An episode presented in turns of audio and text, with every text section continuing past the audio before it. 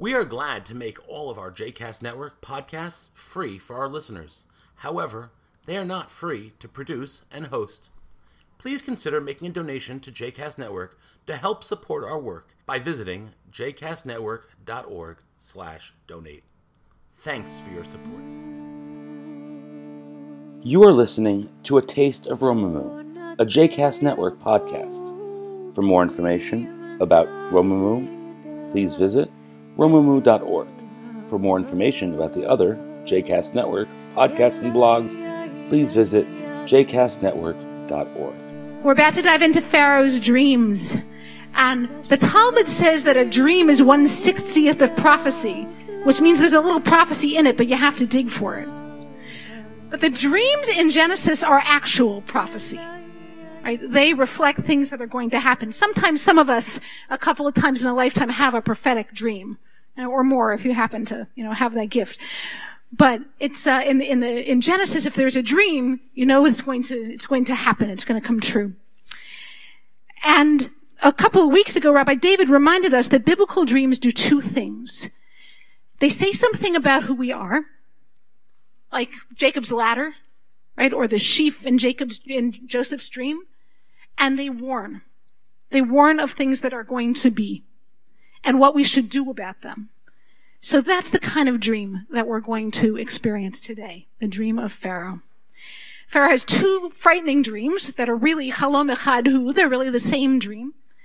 One in which seven healthy cows come out of the Nile and then are immediately gobbled up by seven emaciated cows. And in the second, Pharaoh is, um, whoop, where did my page go? Hmm. Um, sorry, everybody. In the second dream, there are seven stalks of wheat, and they get gobbled up by the um, by seven unhealthy stalks of wheat that arise after them and gobble them up. So Pharaoh awakens from these dreams and is extremely disturbed. And he knows, he doesn't know what the dreams mean, but he knows that they mean something.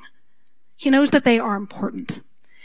And I come to this parasha with a particular uh, feeling about it, with a particular sense of it, uh, because in um, my in one of my spiritual communities at the Kohenet Hebrew Priestess Institute, and I want to note that lots of our Kohanot are here today, uh, mostly in this corner. Um, our executive director Fife, uh, Halev Fife is here, and many other uh, Kohenet community folks who have come to be part of this.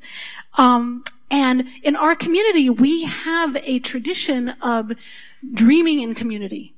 That we understand our dreams to be important, that they tell us things about who we are, they tell us things about um, what is coming that we should be paying attention to. And so we have a, a, practice of sharing dreams. And this is a very old Jewish practice. Um, it comes in many Jewish generations, including in the Talmud.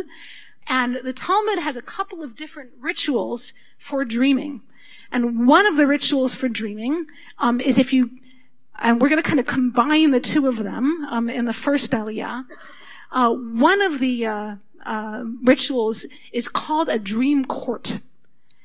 And what you do in a dream court is if you've woken up from a dream and, you, and you're like Pharaoh, you know it means something important, but you don't know what it means. And you're a little worried about it.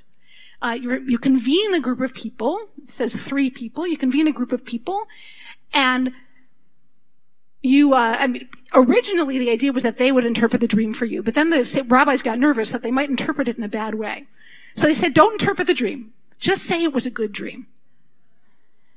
Right? The person says it is a good dream, and they say back to them, "It is a good dream. May it be a good dream. May it be decreed seven times from heaven that it be a good dream." And so Pharaoh's dream, which is a scary dream, actually turns out to be a good dream, right? Because it warns him. So even when we have scary dreams, right?